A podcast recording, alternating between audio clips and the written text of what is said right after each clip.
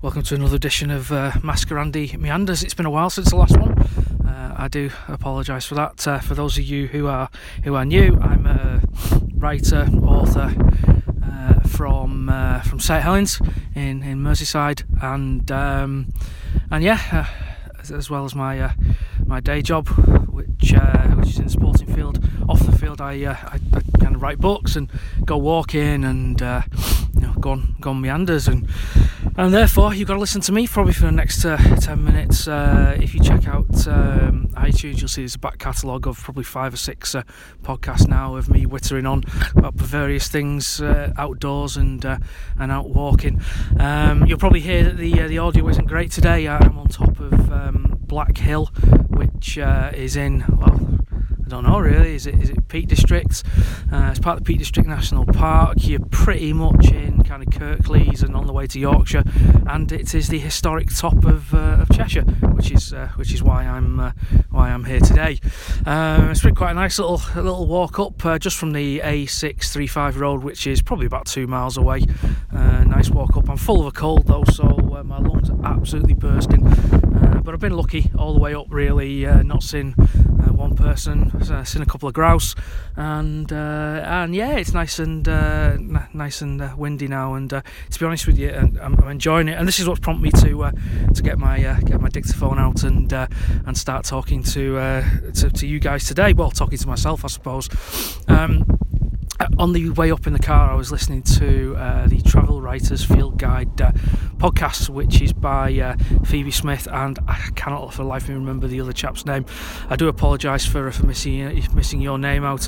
And we're talking about kind of how people get into uh, travel writing and, and, what they need to do and how they need to pitch, and it was it was quite interesting. But one thing that did kind of strike me was was kind of how people see it as a as a bit of a holiday. Uh, you know, you, you, go on holiday, you write a few things, and you, you come back, and, and they were saying that uh, you know people probably don't realise how much work uh, work goes into it. And I've had a little bit of that today, to be honest with you. And I've um, obviously got up my car and, and tried to get up here as as quick as possible. Uh, making making notes along the way, and uh, hopefully come up with a, a, few little interesting tales on the uh, on the uh, two mile walk. So you know, realizing that there's a there's a lot of things to do uh, on on a trip to make sure that the, the readers, which hopefully you will be, enjoy the chapter on on Black Hill.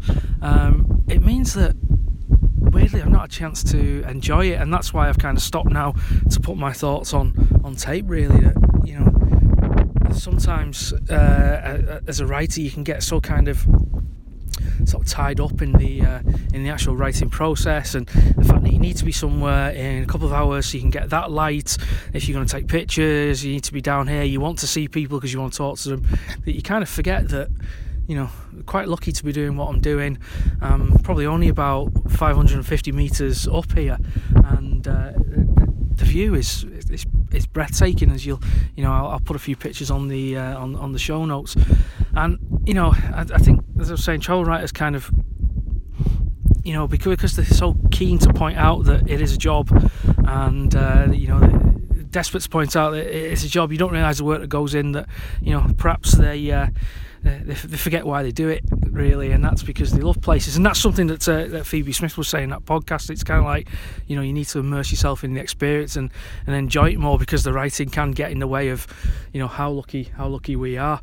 Um, so that's it really. I'm just telling you I'm, I'm, I'm, pretty lucky to be where I am today. Um, you know I'm, I'm, really really thankful that, that, this cold has allowed me to get up here because I did not feel like walking uh, walking this morning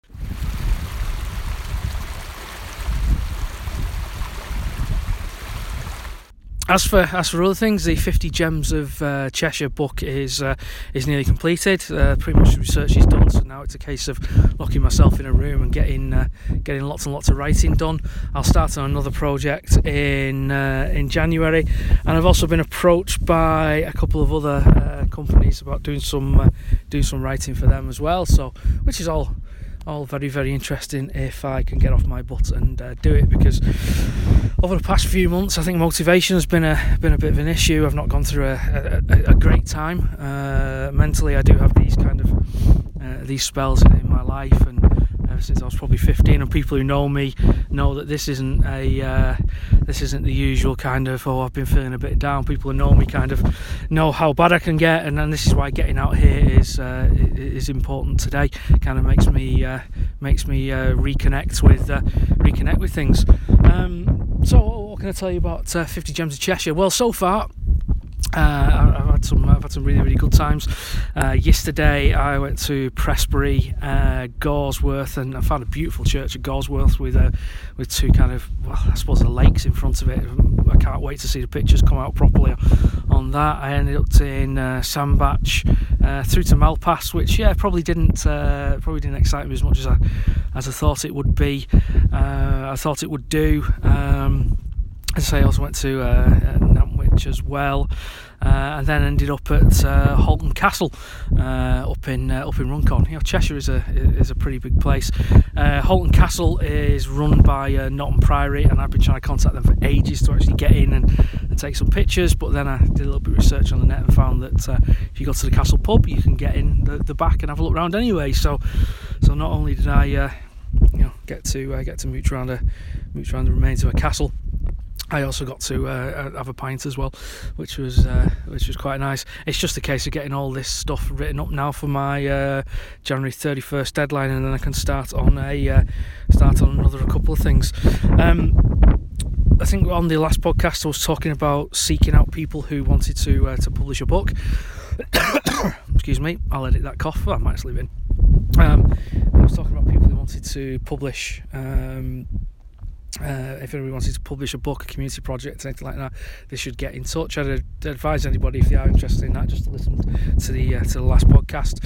Uh, you'll probably get a probably get a feeling of, of what that was about. And uh, and yeah, please get in touch. I am interested in hearing from anybody who wants to publish a book. Uh, I'm happy to put it together editorial wise. Uh, just go back to the last podcast and you can talk through that. so I'm gonna put my rucksack back on, grab my my camera and uh, make my way make my way back down. Might end up somewhere else today. Might just go home and start writing. But uh, uh, thanks for listening once again, and uh, do feel free to uh, to get in touch if you if you want to. Um, one thing I would ask you is, you know, if you're a writer, how do you stay motivated?